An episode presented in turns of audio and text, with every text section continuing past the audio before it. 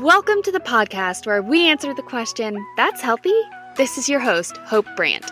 Social media has really done a doozy on our perception of health and wellness, and I want to help set the record straight. Quick fixes and fad diets, unachievable beauty standards, extreme fitness challenges that leave you more broken than when you started? I'll pass. Taking ownership of your choices, treating your body and mind with respect, filling your life with things and people that lift you up instead of tear you down. Yeah, that's healthy. And that's exactly what you'll find here. Let's start the show. Hello, everyone, and welcome to uh, this episode of That's Healthy. This is your host, Hope Brandt, and I have someone that I'm so excited to talk to today. I have a fellow registered dietitian, Tony Castillo from South Florida. He was just telling me he was at the beach this weekend and elicited a huge jealousy response from me. So, Tony, welcome to the show. What a great intro, Hope. Yeah. and, and for those of you curious, Hope is recording this live from her closet and she's doing a great, magnificent job. Let's just say that. I love it. Uh, she's doing this for you guys. So, whoever's listening, I want you to imagine she's sacrificing her time, her her comfort to give you the best information out there. Yes, well, and getting the best guests too. Don't forget that. well, thank you. I'm so happy to have you on, and I'm really excited to kind of dive into the subject matter of this episode. We were kind of just chit chatting beforehand and talking about, you know, we're both registered dietitians and our expertise is in nutrition, but being able to implement that knowledge is just as important as having the knowledge, especially when we're working with clients and making it applicable for the general population. And so, mindset and mm.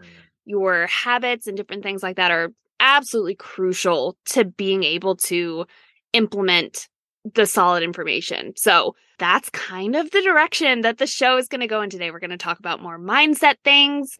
If any of y'all have followed me for a while, you know that I'm huge on talking about ditching the all or nothing mindset.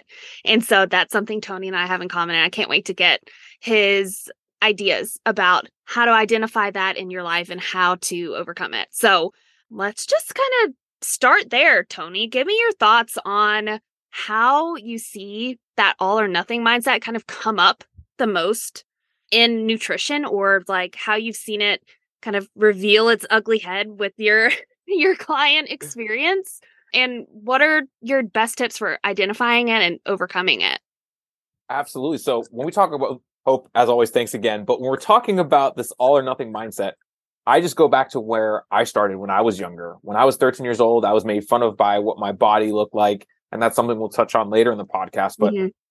I remember having this all or nothing mindset just around on how I looked and how I had to eat.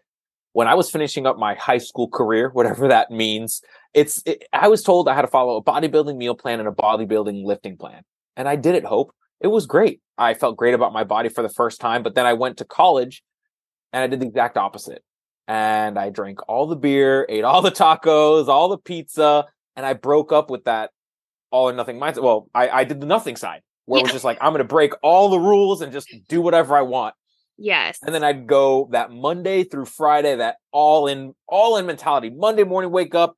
Uh, I'd have pre workout, workout, have my protein shake. Then I'd have coffee as long as possible to have lunch, which would just be salad and a piece of chicken, no dressing because obviously we can't have any dressing because that's what's going to make you gain weight- obviously weight. yes Obviously. the dressing is going to make or break you That's it. And then dinner would just be veggies and chicken. Uh, I was in a fraternity in college, so all my frat friends were just hammering back beers and pizza and wings. And I was like, I can't do that. I need to be strict. And then I would eat that way all the way until Friday afternoon. Then Friday afternoon, then all hell broke loose, as they say. Then I would join in with them, eat all those foods, and then I would figure out like, why am I not seeing progress? So then I thought, well, maybe I need to do two workouts a day. So I started doing two workouts a day, trying to figure that out. And it wasn't working, Hope. And then I was like, all right, well, I hear at the gym about if it fits your macros, maybe I should do macros. Still didn't know really what that meant. Then I Uh-huh. was trying different kinds of protein powders. I even got to try, I don't know if you ever heard of this product called Ballerina Skinny Tea. My girlfriend, No. who's now my wife at the time, was taking it and it said for women's weight loss. And I was like, why does this only work for women? So I was taking it behind her back because I didn't want her to know I was taking it. Um, it Oh was just a laxative. That was literally it, Hope. I was trying everything. I'm like, all right, I got to follow all the food rules, got to take all the supplements. I was taking hydroxycut at the time.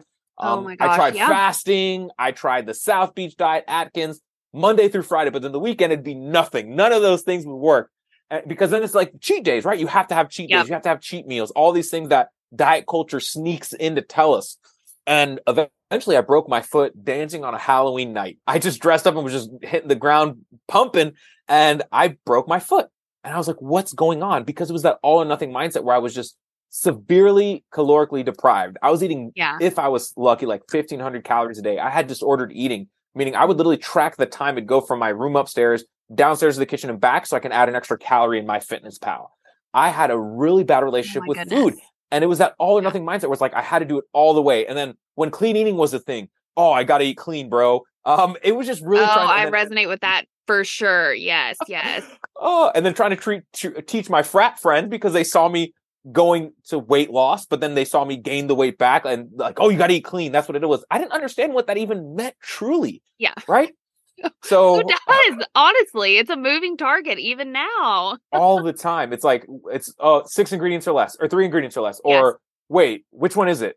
Um, no, no, you can have some things that are processed, but not all things processed. Right, right. It can be processed as long as it's labeled paleo, and then Yeah. you're totally fine. Doesn't matter how processed it is. If it has a keto or a paleo or a vegan or you know whatever label You're on good. it, then two thumbs up. That's it. Yeah.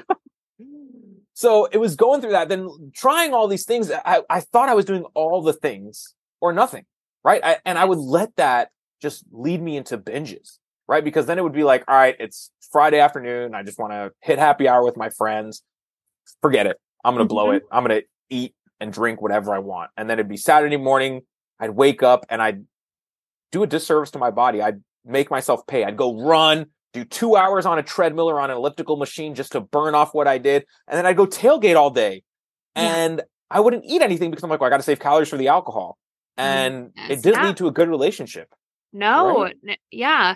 Well, and I can what you're saying with feeling like you're doing all the things and not seeing the progress that you want to see. I feel like so many people can identify with that. And that's something that I hear all the time is that I've tried everything. I've tried every diet. I am putting so much effort into what I'm doing and yet there must be something wrong with me or I must be broken because I'm doing all of these things and it's not working. And it's not you that eh, right it's like it's not your body your thing that's the problem it's what you're doing that's not efficient in moving you towards reaching your goals but it feels like you're putting in so much effort in all these different areas. So what was like that light bulb moment that you had where you figured out okay this is not working for me. How did you figure out something that that would work I mean, I remember right when I broke my foot on that Halloween night, I woke up the next morning, I took a step and I was like, ow, my foot hurts. And I thought to myself, the first thing that came to my mind, Hope, was how am I going to work out? And that's the last thing I should have been thinking about. yeah right? It was that disordered that I had to keep working out because I'm like, oh my God, I'm gonna gain all the weight back. What's gonna like I started going down the spiral. Yeah. So eventually I didn't know what to do, Hope. So I took a year off. I had just finished my degree in biology and chemistry. So I took a year off and I sat for my first nutrition class. I got my master's in nutrition and I was like, I know what they're gonna tell me. They're gonna tell me to cut out carbs, run away from sugar, high dose of protein. Like that's the only way to do it. And when I learned, they're like, no, you should actually eat carbs. I'm like, this is there's no way this is true. Like it just Yeah. blew my mind that this is what they were educating. I'm like, this is all a lie. What do you mean? What are, all these things that I've been told. And it was really diving into it head first and being open about it. So I finished my degrees, and even then I was still skeptical. I was like, there's no way this is true. Then going to work in the hospital, and then eventually when I worked at the University of Florida with athletes, and I saw those athletes that performed the way they did Mhm. and looked the way they did. They ate. Man, there was a swimmer who was eating froyo every night, and I'm like, froyo? How can he eat froyo every night? What's he doing? and he was Uh-huh. performing at the top of his game. And I saw that I was neglecting my body so long that I wasn't fueling it for what I wanted it to be. I was in such this mindset, like the only way to get abs and to look like the way I wanted to was by Mhm. restricting and by using some sort of supplement to help, which are the exact opposite things you should have been doing for what I was trying to reach. So that was like that first step, seeing these athletes who some of them did have disordered eating or eating disorders, right? Mhm. But the ones that were successful were the ones that saw food as their fuel source, right? They did have enjoyment with food. I'm not saying they didn't enjoy froyo. Right. Everyone loves froyo. But I do. I know. Who doesn't? who doesn't? So it's seeing how that helped me shift. And then working with those elite athletes when I worked in Major League Baseball, it was like they saw food on how they can continue to play and play for the long term, at least those that wanted to be successful. So it almost hit me in the face like these people are being successful. They're eating all these foods that I thought I couldn't eat, but they're learning how to utilize it. So it was that like aha moment, like, dude, you can do this too, right? You don't need to be perfect because they weren't perfect. They did the best with what they had and they weren't overtraining. They were training for their sport. So I, I reframed it. And that's what we do with a lot of our clients. I'm sure you do it too, Hope. It's like, what are you trying to achieve? Right? You want to lose the weight, but why? What's that? What, why? Who, who cares if you have abs or not? Right? Mhm. Like, what is that personal target? So for me, it was just seeing how these, these athletes I was working with were able to do it without having to do fasting, without having to restrict 1500 calories a day, without having to cut out carbs, without having to do so many things that we're told you need to do, count macros, right? Like Yes. I, I, I would get obsessed with it because I thought that was the only way to do it, but they were doing it, enjoying it, and performing at their best. It was that aha moment working with these high level athletes that showed me like, huh, this can actually work for me. Yes. And it was amazing to see. Well, and I love the point that you made where you were getting very clear with what your actual goal was. And then being able to backtrack from that point and think, okay, if this is my goal, then how do my actions need to change to produce that result? And I also loved when you were talking about going through some higher education and then working with athletes and having an open mind to being able to really absorb that experience and not just stay stuck in the mindset that you had based on the faulty information that you had been Yeah.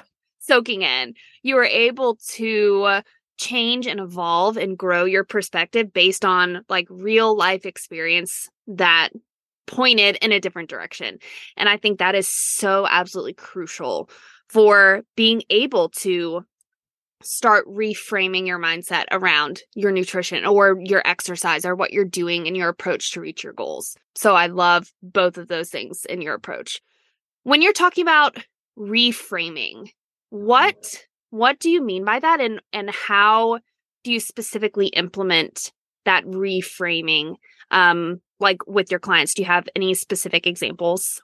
Yeah, and just even taking it back a moment, I remember when I was working at Florida, I'd go in the locker rooms, obviously the guys' locker rooms, and I'd go look in there like, oh man, what is in there? Is, what supplements are they taking? Are they taking steroids? Like I was looking for it. Like I knew I was Yeah. like, there's no way they're doing this with just nutrition and exercise. It's Yeah. not sleep. It's not stress management. There's something else they're not telling me. Like I remember searching and looking and being like, where is it? And it was Convinced there was like a secret that Something. you had to yeah. but it's the what I mean by reframing is something I do with my clients is going to their why, right? We talked about it just a little bit ago. It's like, what is like, why do you want this? So first we figure mm-hmm. out the why.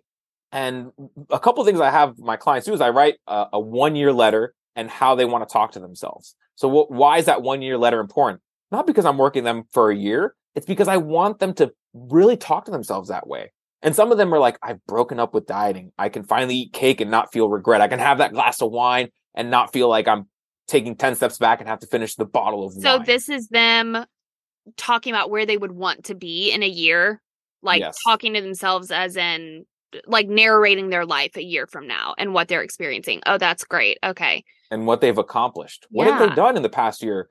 You know what? I worked with Tony. I was able to fix my relationship with food so that when we have that conversation on the call where the scale might not have moved, I bring that letter up, Hope, and I'm like, where right here does it say that the, the scale moved? Everything Uh-huh. you put on here was that you wanted to feel better, you want to perform better, and you want to look better. The scale moving may be part of that, but that's not what you put on here. Right? Let's go back to your why. You wanted to feel better because you were tired all the time. You wanted to feel better because you were getting home grumpy, hungry, and binge eating at night because you were restricting all day. You wanted Mhm. to be able to go out with your friends and enjoy Taco Tuesday, right? Yes. So where, and I think it's going back to one thing you highlighted is like, do your behaviors match your goals? So we have to ask that. So that's how we reframe it with the clients as well. Like you say you want to do all these things, you want to look this way, but are the behaviors you're doing matching that goal or not? And if not, what do we need to get there? Or do we need to change your goals so they match that? So sometimes it's almost Yes. like a wake up lesson because sometimes it even happened to me in my life. It's like, oh, I want to have this perfect body, right? I'm going to be a dietitian in private practice. And I see so many influencers out there with abs and they're selling their programs like left and right. And I was scared to put myself out there, Hope, because I saw so many of these people who do nothing about nutrition show up. And just because they had abs, people would listen. I'm like, are people going to listen to me? Yes. So I almost went down that same path of restriction where I was like, no, no, no, no. Dude, remember what you learned, right? Working with these high level people, it's not what they look like, it's what they know and how they're able to apply it. So that reframe I'm talking about is having that letter, having that why, being able to reflect on it, and then asking yourself, do my behaviors match these goals? yes. Right? I will, and I love that so much. And I love the focus on how you want to feel in your life, not how you want to look necessarily. And I think that's so important. I was thinking about that just this morning because it this was like our first warm sunny day and it made me think of summertime and that always makes me think of when I was very very green and new in my nutrition journey and that's kind of this was the time of year where I thought to myself, you know what? I'm like I'm tired of feeling insecure and unhappy in a bathing suit in the summertime. And you know what? I don't even care how I look this summer. I just want to feel confident to go out and be in the sun and lay by the pool and be in a bathing suit because I I love to do that. And I was tired of having that experience being tainted by the insecurity of how I felt in my body. And so from that point forward, and I am like I used to very much identify with the all or nothing type mindset. And it's really interesting how you can identify it and learn and grow from that point. But I mean, from the second that I decided, like, I'm tired of being insecure in my body, it was like a light bulb went off and my behavior started to shift to make me feel the way I wanted to feel, not necessarily with any type of weight loss goal in mind at all, or like even with changing my body. I just wanted to feel good in my body, even if it didn't change at all. But I knew that what I was doing wasn't helping me achieve that goal. Laying around, you know, only eating for pleasure or to like numb my emotions, none of those things were actually making me feel good. So when I shifted that behavior to start doing things that I knew were healthy for me, that's when I started feeling better. But then, ironically, that's also when my body started changing without me even focusing on that. So I love being able to put the focus on how you want to feel in your body and then the action that you take to produce that emotion because the action always, always has to come first. And I think that gets really confusing for people because they're looking for that spark of motivation. and a lot of Yeah. times it's the reverse. You have to start acting before you get that motivation, before you get the payoff of feeling the way you want to feel. I think so many people go into this in that all nothing mindset, which is like intensity versus consistency. They're Yeah. really about being with that high intensity, like they can do it, they can do it, but they can't do it consistently. And that's where they burn out. That's where that all or nothing mindset gets almost it's the inner critic on the megaphone. I heard that recently, and I'm like, that's really it. Like that's how it gets pushed when you're really high intensity, but you're not consistent with it. Yes. And that's one thing I'm sure you work on with your clients well. Like, how can we get consistent with these habits versus just being really intense at- going back to my story, doing two workouts a day and following 1500 calories? Like, I was able to do that Monday through Friday, but then the weekend came and I blew everything out the water. So it was like, is this really sustainable? Is this really what I want? Right. And, and Right. I think that's, you know, trying to identify those triggers, right? So we're trying to break that all or nothing mindset is, you know, we want some actionable tips for people listening. Mhm. Identify that trigger, right? And, and how are you going to handle it? So I had one client that would wake up in the middle of the, actually, no, let, let me go back. This client I'm thinking about, he used to love KFC, but he, he couldn't eat it because he knew he'd have to eat everything that was there. He'd have to order like four meals. And I'm like, listen, man, what I want you to do is I want you to go to KFC and order one meal. He's like, what? Why are you telling me that? Like, you're a dietitian. You shouldn't be telling me to go to KFC. Yeah. And yes. I'm like, dude, it is okay to go to KFC if that's what you really love. I'm not here to judge you what you like or what you don't like. Go. And he had one meal there and his, he sent me a picture of it. He's like, this is the first time I feel at peace with eating KFC and not being judged. So identifying that trigger, right? And it took a while to figure it out. It wasn't like the first session. I was like, oh, all of a sudden, Yeah. oh, it's KFC. Yeah. He'd be like, oh, you know, I'm binge eating. I'm like, okay, well, what's your breakfast look like? I'm skipping breakfast. I'm like, oh, let's work on breakfast. But it really wasn't that he wasn't eating breakfast. It was that that KFC was that trigger for him. He knew when mm-hmm. he'd go, it was just going back to that emotional side of him. And I even had a client. I, I asked, this is a complete different client. It was about to hit the holidays, and she was all about eating holiday cookies. She's like, I just have to, if I make cookies, I eat the whole tray. I'm like, tell me more about that. What's going on? Yeah. That all or nothing mentality. And it took a couple sessions, but hope when we got to it, I found out when she was growing up, she had a fridge in her basement and it was locked all year. And her mom would make holiday cookies. So when she would hang out in the basement, her dad would come down, open the fridge, the lock on the fridge, eat the cookies, and no one else could eat them. So the dad was sneaking away from the mom to eat the cookies and no one else could eat them. And it triggered in her head that that's the only way she could eat holiday cookies. That's how you eat cookies. Yeah, that's how it was modeled. only yeah. way. And if we didn't Wow. bring that up, she would have never. Because I kept asking, like, wh- like, what is it? What's going on? Tell me more about the holiday cookies. You know, what is it? Like, where where do we see that issue? Like, what's going on? And it was Yeah. these th- these things that we don't know that just pop up, right? So it's that repetitiveness, right?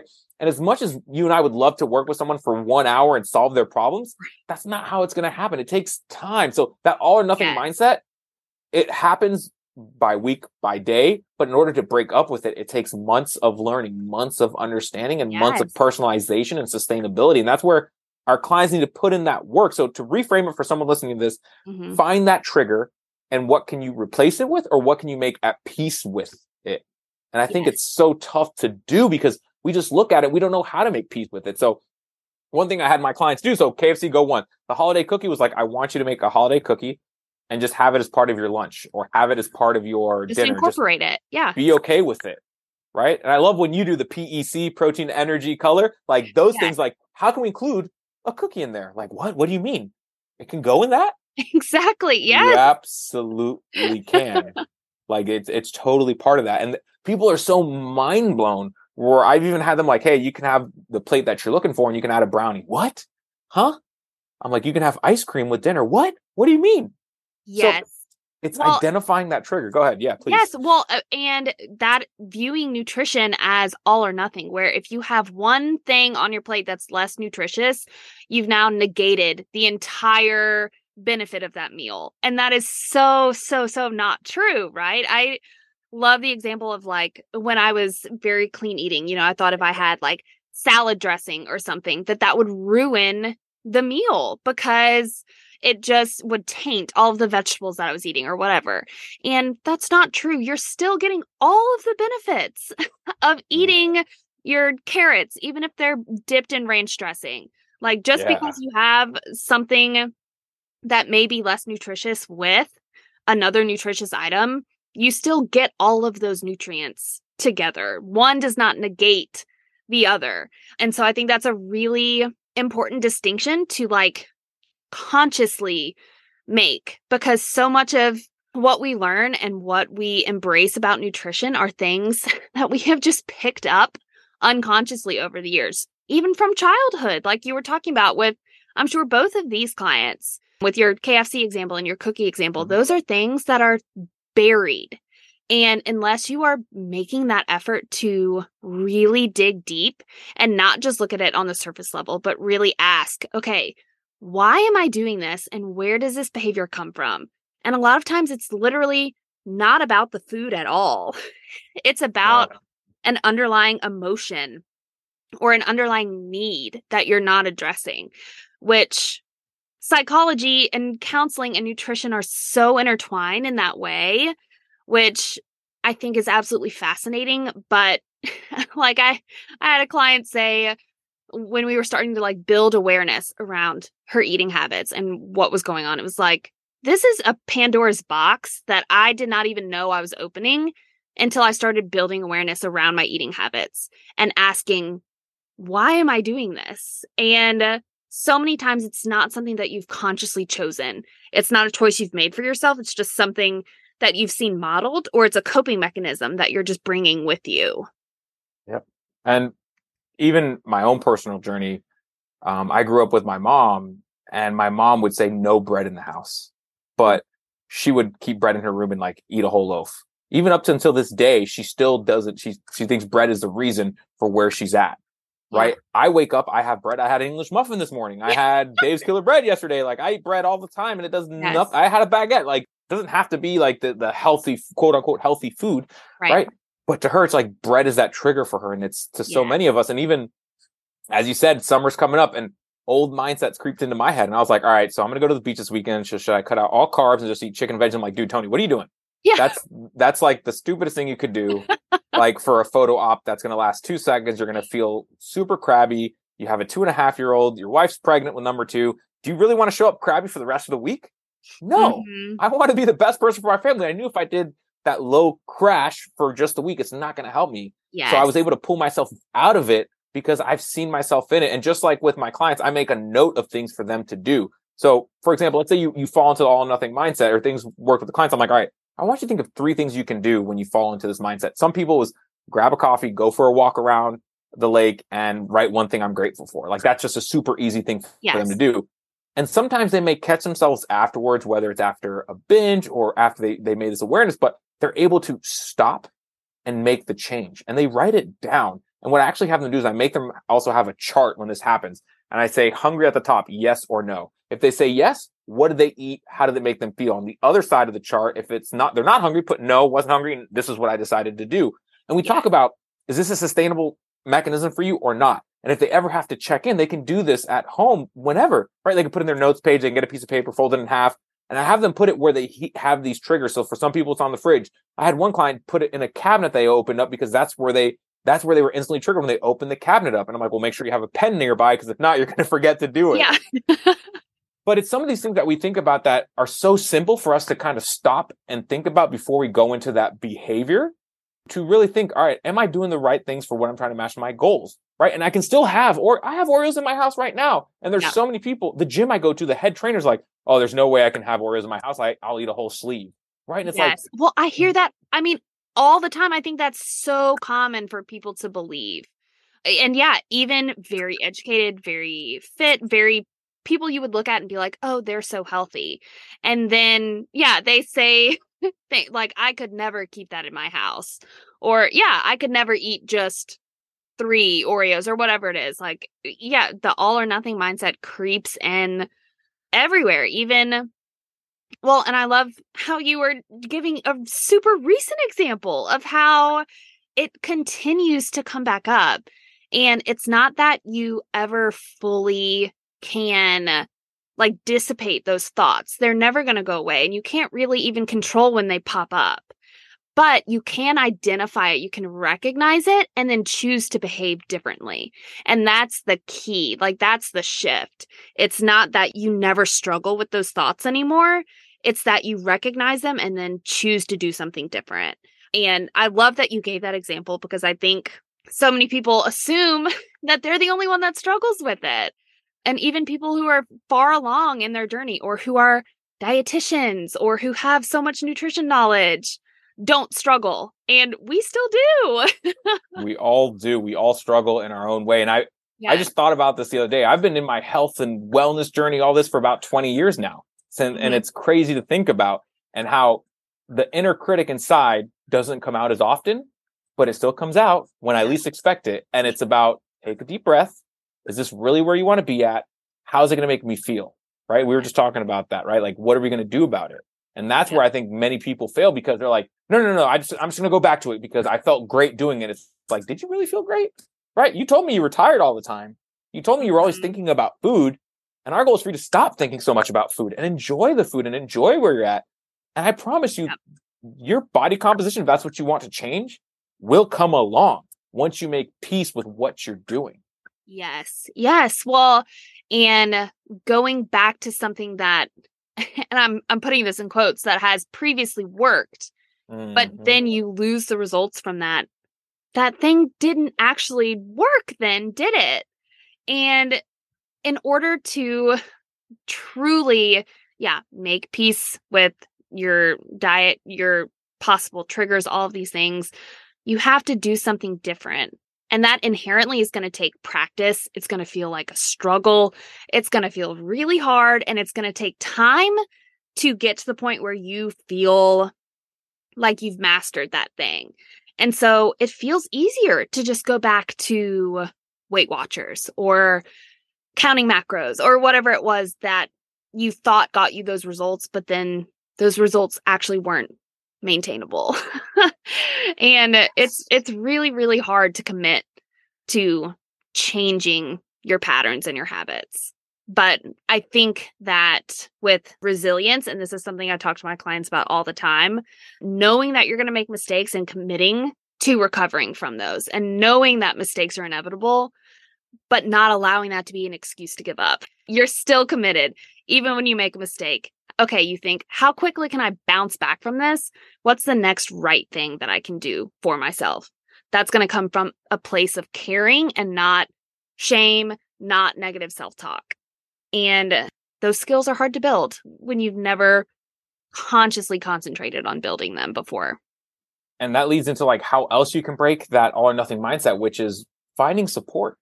Yes. Where do you find support at? Who can you work with that can help you get there? I mm-hmm. mean, I've I've seen so many people who reach out to friends, family members. Are they the right people? Right? I mean, if I were to tell you right now, if I reach out to my mom to help me, that'd be the wrong person because she told me to cut out bread. You know what I'm saying? Like, are yes. you reaching out to the people that are giving you the right advice for you? And I feel like so many times we follow these people on Instagram and we look at them when they're showing what when they're at their best and we're comparing it to when we're at our worst, which yes. is the exact opposite of what we're we should be doing, right? Like they're they're showing their abs when they're on their best day. And you're over here like, "Oh my god, it's because they did X diet." It's like, that's not why. That's really not why. They're mm-hmm. not happy. They're miserable. Mm-hmm. Right? I mean, very well could be. And that's the thing is you don't know. And that's the whole environment of uh, nutrition and health and wellness advice on social media specifically can be so extremely detrimental because you really like you truly don't know what's going on with someone. I was just one of my clients the other day, she said that she was truly wanting to be more plant based and she just didn't feel good when she started cutting out meat and dairy products and inevitably lowering her protein intake. But everyone else she saw doing it was so happy and felt so good. And she wished that she could just be like that. And I said, Well, you don't actually know that they feel healthy or that they feel good. You don't know what their life is like. You only see it on social media. And they could be consciously choosing to feel worse and to just live with the consequences of eating whatever style diet it is just to say that they are or just to you know make themselves feel better for being plant-based or you know whatever it is like there might be a sacrifice that they're making and they're just not showing that side of it and they don't want no, to yeah because they don't want to because they want you to buy what they're selling or do what they're doing or purchase their services whatever it is and so uh, i think remembering that you really do only get one side of the story from anybody else's story. You only get what they want to show you. And sometimes it's not an accurate depiction of of what's going on. mm-hmm. Yeah. And going more into like that all or nothing mindset, like focusing on progress and not perfection. How many times have we heard that? How many times have we yes. preached that and like celebrating those small successes? So even that going back to that letter I have my clients write that one year letter, we go back to it so often and we just say, let's just review this real quick. What you're saying and what you're doing this week, did it match this? Yes or no? Right? You wrote this. I didn't write it. I'm yeah. not here to, to make what you think is perfect. I'm here to support you in what you chose and you said you wanted to be at in a year, not me. So are we looking at it? Like, look at the progress. How are you feeling? Well, I did better at the gym. I did, you know, I hit a personal record on the row. Great. Right. And what you said is you wanted to be faster and you wanted to hit PRs on the on the row or right? So you're doing what you're saying. Exactly. So look at that, right? So I think it's really like putting out a list of goals. What are you trying to do? Celebrating those small wins and looking at consistency, not intensity. Yes. No, I absolutely love that and so completely agree. Another kind of self sabotaging tactic that I, I recognize a lot is negative self talk. And I think that probably comes up a lot when we're talking about body image and or body dysmorphia as well, which is something that I know is a part of your personal journey. So, if you would just kind of take me with you in what that journey looked like for you and kind of the the highs and lows and and what tools you're able to implement to improve your relationship yeah. with your body and your body image. I mean, my body image issues and my own dysmorphia journey started when I was 13 years old. I went to go see a urologist. It was a female urologist. I went with my mom. I was 13 years old. They dropped my pants in front of my mom and a female urologist. I was never been more scared in my life. And I was like, mm-hmm. what am I doing? I'm 13 years old. I'd probably just hit puberty. It was super embarrassing. And they just wanted to make sure that everything was normal. And guess what? Everything was normal. Hope I got blood work. Everything was normal, but I had gynecomastia, man boobs. And I was being made fun of that. So I knew right then and there, like I was put in an awkward place. And I was told by this doctor I had two options, Hope. It was either testosterone replacement therapy or plastic surgery. And I said to myself, there is no way that at 13 years old, these are the only options I have. Luckily, I did neither of those. My mom did not support either of those options. So that's when that negative self talk started coming in because I had hmm. other guy, I don't say friends, I'm going to call them acquaintances because if they were friends, they would not make fun of me for this, but they make fun of the way I looked. And I was overweight. I was about 250 pounds. I was an offensive football lineman, like one of the big guys up front. Okay. And I didn't like the way I looked. Right. So even when I lost the weight, I still didn't feel like I was who I wanted to because I didn't yeah. feel happy. I didn't feel so when like did, I deserved when did, Were you able to drop some weight or when did your body change? At the end of high school is when it dropped, but then in, eh. in college I gained it all back. And I was like, huh. oh my uh-huh. God, how did I get back here? What did I do? And I was talking to myself, even though at that time my friends didn't care what I looked like. They were just happy I was hanging out with them and being present with them. Yeah. But they'd always poke fun and be like, why do you have your meal prep meal here? We're having wings, dude. Come on. And I'm like, no, no, no. I got to have my meal prep meal. It's because it's clean, dude. Yeah. It's grilled chicken and microwave vegetables. That's all I can eat. Like, don't tempt me. They're like, all right, man, as long as you're here and being with us. So it came back because I started to feel confident, went to college, but then I gained it all back and I had this negative self talk. And I, I said to myself, nope, that... I, I got to do more. Yeah. So what did, what did those thoughts sound like to you? Do you uh-huh. remember? I, I know it, it's hard to like go back to that. And I remember, you know, I have not dealt with something I think as drastic as yeah. especially your initial experience, but you know, I just remember thinking how like I would think to myself like if I met myself, I wouldn't want I wouldn't be proud of who that person is. I wouldn't want to be friends with that person if I met them.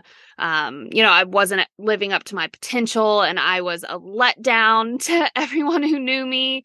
Those were the thoughts that I remember having when I was in a very low place as far as it, it's self-esteem, but I mean that plays into your your body image as well because I did not respect myself or my body at all and I think I just avoided even, you know, looking at it, I remember crying in the dressing room every time I had to go shopping, things like that. So, what, and if I mean, you don't mind sharing, yeah, no, no, I'm going to share absolutely. yeah. I, when I was in college, I had this stupid umbrella hat. It was literally one of those hats that has an umbrella on top.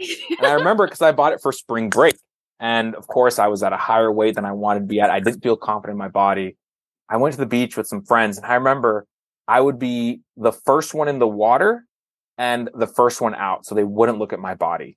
And I mm. remember one time, I remember I used to wear a shirt in the pool. I had a pool party, but going back to this beach incident, I remember I had a umbrella hat and I had a towel over my body because I didn't want people to look at me. And I used that umbrella hat to detract them from looking at my body and try to have them look at this big pointy thing on my head so they wouldn't look at my body.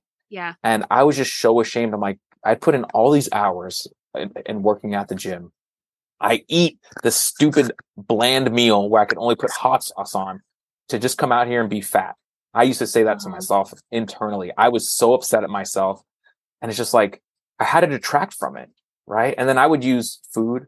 I would use alcohol to cope with those, those things that I had inside of me where I didn't feel like I was worth it. And just going back to the, even yes. with my mom with the bread incident, I'm like, I can't even eat food. I remember I had in, in, in college, I had this big jar of cheese puffs in my room because I don't want to eat in front of other people. So I was embarrassed to eat in front of other people. I, I just talked really bad about myself. I put myself in depression because I wasn't happy with where I'm at. And, and what I thought would fix it was working out more. I thought yeah. by eating cleaner would make me happier. mm-hmm. and all these things that I was saying to myself, which is just you're not worth it. You you aren't putting in the right work. You're not being consistent. Like all these things, I would just beat myself up about where yeah. I would abuse my body by just some days not eating and just having so much coffee that it acted as a laxative, for lack of better words. And I'd step on yeah. the scale and I'd be so happy because it went down, but then I'd eat something and go back up. And even on MyFitnessPal when it say, if you ate this way for the next seven weeks, you'd be at this goal weight. And when I, I do that, I feel that joy of like, yes, it's going to happen. But then I'd hit that seven weeks and didn't hit it. I was like, what am I doing wrong? Like, you need to stop being a fat POS and, and clean it up, Tony. Like, what are you doing? Right. Like, and it was just getting stricter and stricter. And I was getting more unhappy with myself versus happy. I mm-hmm. was losing all these moments with my friends to be at a mm-hmm. goal weight. And I, and I was just talking to myself so poorly yeah. that my friends would be like, dude, what's what's up? And I'm like, nothing, nothing. I would hide it from them because I don't want them to see that I was suffering. Yeah. Yeah. Well, and I think that is one of those very clear identifying markers of being in kind of a disordered place when you are losing those moments with your family or your friends. And food can no longer be about anything but the calories or the ingredients or whatever that thing is that you're fixated on. And I mean, did other people start to notice? Did your friends ever say anything that you couldn't just say, like, oh, no, I'm fine? Or Uh, were oh, you just too good all at the time? It?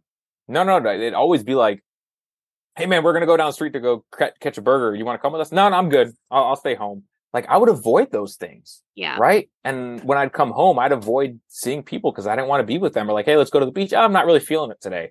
When I really wanted to go to the beach, but I was scared because people were going to look at me. Right. Or go, let's go to the pool. I, I, you said it earlier. I'm in South Florida. I wanted to be outside all the time, but I was just so scared by the way I looked that I didn't want to go to those events. I didn't want to show myself because I was just worried what other people were going to say versus like, dude, you're putting in the work. You're happy if I felt good at the time, which I didn't, then right. I feel better. And I think the things that really helped pull me out of that pit was just positive self talk, looking at myself and working on that consistency routine yes. versus that intensity routine, right? So Making how are you how are you able to do that? How are you able to identify those negative thoughts and then to kind of capture those and say, okay, this is not me. Like I see this thought, this is not me. What do i want to replace it with? Like how did how did that happen? How were you able to do that? I have this list on my phone of things that i'm grateful for. So what i do when i start going into these li- these these mindsets of like oh, things are the world's ending for lack of better mm-hmm. words yeah i go to that list and i look at it i'm like man i have a lot of great things in my life so i think it was just looking at things i'm grateful for like i'm grateful for my wife I, like now like i've added things to the list like i'm grateful for my daughter I'm grateful for my dad, who, who's really been supportive of me in my journey. You know, grateful for friends that supported me and still love me for who I am and what I look like. Right. So I think having that list definitely helped me personally. And it's something I have my clients do as well when we start to see these things that they say, like, oh, people don't want to be around me. It's like, who said that to you? Who has mentioned that to you? Like, why do you have these thoughts in your head? No one has said that to you. So you're the only person thinking it. And we're our worst critics. I can tell you that a thousand percent of the time. So what's helped me is that gratitude list for sure. Um, and honestly, mental work. I have a therapist. I work with a mm-hmm. therapist, and it's really helped because I'm able to flush these ideas out. And he's even asked me, like, who said this about you? No one. So let's kind of put that to the side. Yes. And just because you have the thought doesn't mean that it's true, doesn't mean that it's real, doesn't mean that that's what anybody actually thinks about you. And yeah. I think it's hard to differentiate yourself as a person from your thoughts because I feel like we're told you are your thoughts. And I think that that can be true to an extent when you're choosing what you're thinking about, but you're not those random like detrimental thoughts that come up that tell you like you're worthless or you don't deserve it or any of these things. Like those are coming from a place that does not have to be what you choose to accept and move forward with. But that can be really, really hard to take yourself out of thinking that those things are true.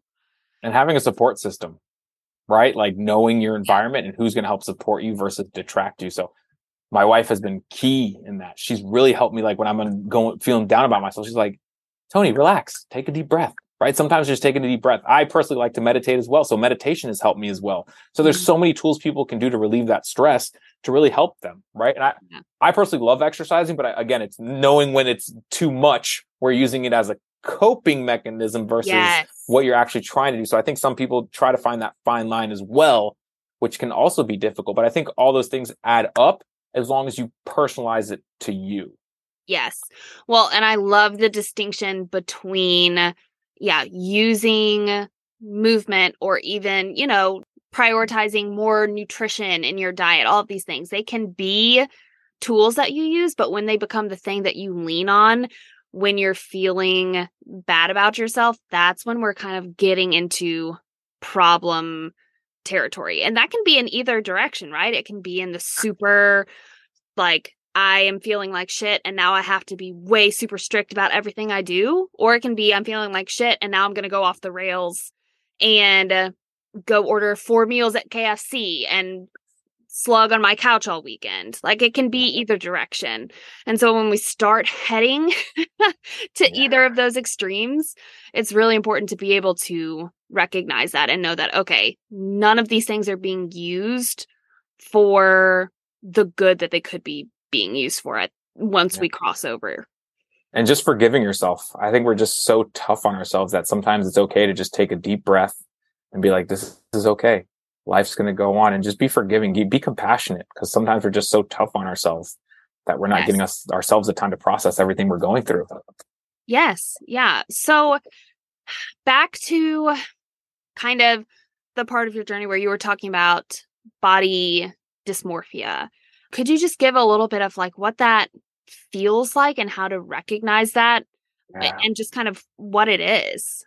You walk by a mirror, you look at yourself and you're like, that's not me. You don't feel like you're in your body. Then you start having these mechanisms or you start using these things to cope with them, which is calorie restriction or calorie adding. Like there's guys that want to look super big. So they start to just shovel food in and they, they make it okay to binge eat because they just don't feel like they are who they are. Like they look yeah. in the mirror and they're like, that's not me. You feel different and you start taking yourself out like the events i was telling you about like i wouldn't go to the beach because i didn't want people to look at me and there's people i've worked with they're like i don't go to do any water events with my kids because i don't want people to look at me and that's where we start to see like hey you have some disordered eating patterns and even when i was talking about tracking every step i was taking and yeah. i would count every goldfish i would eat because i was making sure i was in my calorie range or counting out triscuits like is that healthy and sustainable no right? Like it's it's almost taking a step back. Like, are the things you're doing something you're going to do in five years, and ten years, and twenty years? And if the answer is no, then you really need to take a step back and change what you're doing. So the body dysmorphia was just not feeling at home in your body. Okay. Right. So that's yeah. really that's really what it is. And what I did to work on it was just really seeing some of these these people that I looked up to, these athletes, these high performers, and seeing that they were able to do all these things and not feel outside of their body. They felt at home in their body and they were able to eat the foods they love and they were able to look in the mirror and felt confident. And this wasn't every day, right? No one is perfect. So I'm able to look in the mirror today and feel confident, but tomorrow I might have a low day and that's okay. Yes. That is normal. You're not going to feel great every day, but what's important is that you put in that work, whatever that looks like for you and being okay looking in the mirror knowing that you're progressing. Because again, we're going to be the last people to see progress, but people around us may comment or may not comment, but you just need to be that number one supporter and cheerleader for yourself or find an environment that will help support that. But really that body dysmorphia is just not feeling at home in your body yeah. and trying to, and trying to find mechanisms or things for you to do so that you can feel at home in your body. Mm-hmm. Mm-hmm. So what specific things was it something physical like i know i've seen meditations before where they kind of walk you through like feeling every part of your body did did you do things like that to help you feel more in sync with yourself or like gentle movement or less body checking? What was it? Or a mixture of things that helped kind of bring you to feel more at home in your body? Yeah, it was honestly less body checking for sure. Yeah. Two was less tracking and more fueling. So I was like, how's this food making me feel? Right? Like I, I would that. eat pizza. So taking it off of the data really and just thinking, okay, how am I literally physically feeling in my body, not like how I feel emotionally about my body, but like how does my body physically feel right now? I love that. Okay. And not feeling like I need to go to the gym every day. Because there was a point in time where I was going to the gym every day and I was yeah. doing myself a disservice. And even if I was tired, you know, it's that like never miss a Monday mentality. It's like, dude, if you're tired, just take a break. It's okay. Yeah. You can do something later if you want to, or you don't have to do anything that day. But it was just really trying to be more in tune with where I'm at and where I wanted to be at. And sometimes when we're in the data, which I do love data, it's something I utilize with some of my Yes, clients, but yeah. not all. But it was a time to take a break. And I noticed that when I did that, I felt better. I had a better relationship with food and I started to see my body the way I wanted it to be. I was performing better at the gym. I was better with the people around me. People wanted to be around me versus me isolating myself and just being like, I don't want to be around people. Right. So it was really like less body checking and noticing what food was making me feel. And then with exercise, like what exercise do I enjoy doing? Because I remember there was a point in time I was training for a half marathon. I tried to go uh, vegetarian because I thought that's what I needed. And it's like, dude, you're doing the exact opposite of what you want your body. Not that there's anything wrong with vegetarian and marathon right. No, running. agree. It's, yeah. it's just like you're doing this for the wrong reasons, right? You're going into it thinking that you're going to change your body composition because you're running a marathon. And by going vegetarian or plant based is what's going to change. It's like, Yeah. dude, take a step back. What are you really trying to do? So I think it's really just that awareness step that so many people look for, but they don't know what it is, and then taking action on it and truly making a change. Yes. Okay. I uh, love that. So, for uh, listening, body checking, that's like, you know, lifting up your shirt and looking in the mirror and flexing and like checking Or your coming out the shower. Yeah. Yeah. Getting out of the shower. It can even be like incessantly weighing yourself multiple times a day. So, yeah, decreasing that type of habit. And that's something that I'm I'm working currently on decreasing any type of body checking habits as I'm going through pregnancy because it just it's not making me feel my best to be fixated on my physical appearance. So, just being aware of that and then when you're talking about kind of stepping back from the data, if you're tracking and you're noticing that you're feeling feelings of body dysmorphia or even disordered eating, taking a step back from that. And it doesn't have to be cold turkey. It can just be like, okay, on Sunday and Monday, I- I'm not going to track. And then try to mm-hmm. steadily just keep removing the days that you track. Or if it's incessantly checking ingredient lists, just try to reduce the amount of times that you're looking at the ingredients and and make a point to you know go out to eat without vetting the menu beforehand to make sure they have clean options or something like that so there's there's different ways that you can reduce those behaviors based on what is coming up for you and what you're struggling with but i yeah. Small so- steps, right? Like Yeah. that's really it. And I think so many people try to do that, going back to all or nothing. Stop trying to do it all at once. Like they're like, all right, I'm going to change my mindset by just stop counting calories today. I'm going to just work out once this week and feel great. But then they start having that anxiety because they're not replacing it or changing it, or then you're trying to do it all at once. So take it step by step. That's the biggest thing that you can take away from this is just do one thing at a time. Yes. Yep. I love that. Well, Tony, I so appreciate you sharing your insight and sharing your journey through this because again, I I feel like so many people assume that, you know, if you're running a successful fitness, health, nutrition business, whatever it is, that you just magically don't struggle anymore. And uh, I think a lot of the times the people who end up being the most impactful coaches or resources are the people who have struggled and therefore continue to struggle because it is an ongoing work in progress. You're never at the finish line. It's a continuation of that work and you just continue to build on it, you know, throughout your life. It really is. And I, I love that. So thanks for summing that up, Hope. Yeah. well, I uh, so appreciate your insight and you being willing to come on and chat. So, if you would tell me where people can find you, where they can keep in touch, what services you offer, all that jazz. Absolutely. So you can find me at coach underscore Tony Castillo on Instagram. Uh, you can find me at nutritionfp.com. You can also find me on Hope's story asking her where she's eating nucolato because I asked her about it and they sent me something that was delicious.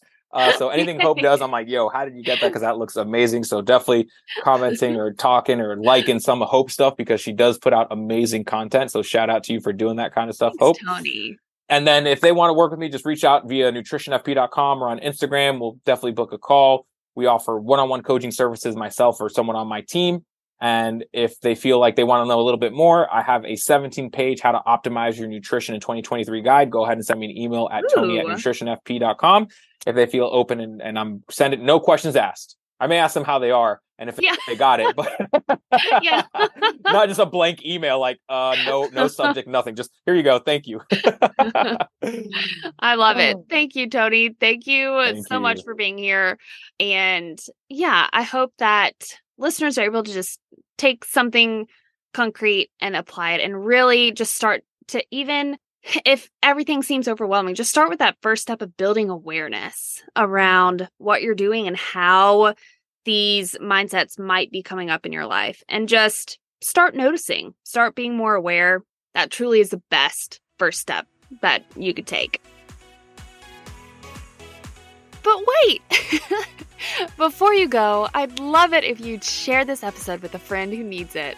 And to make sure we stay connected, find me on social media at hopewell underscore health, or for more information about my nutrition coaching services, check out my website, hopewellhealth.online. And always remember, you are smart, capable, and talented. You have what it takes. I'm just here to educate and encourage you along the way. Catch you next time.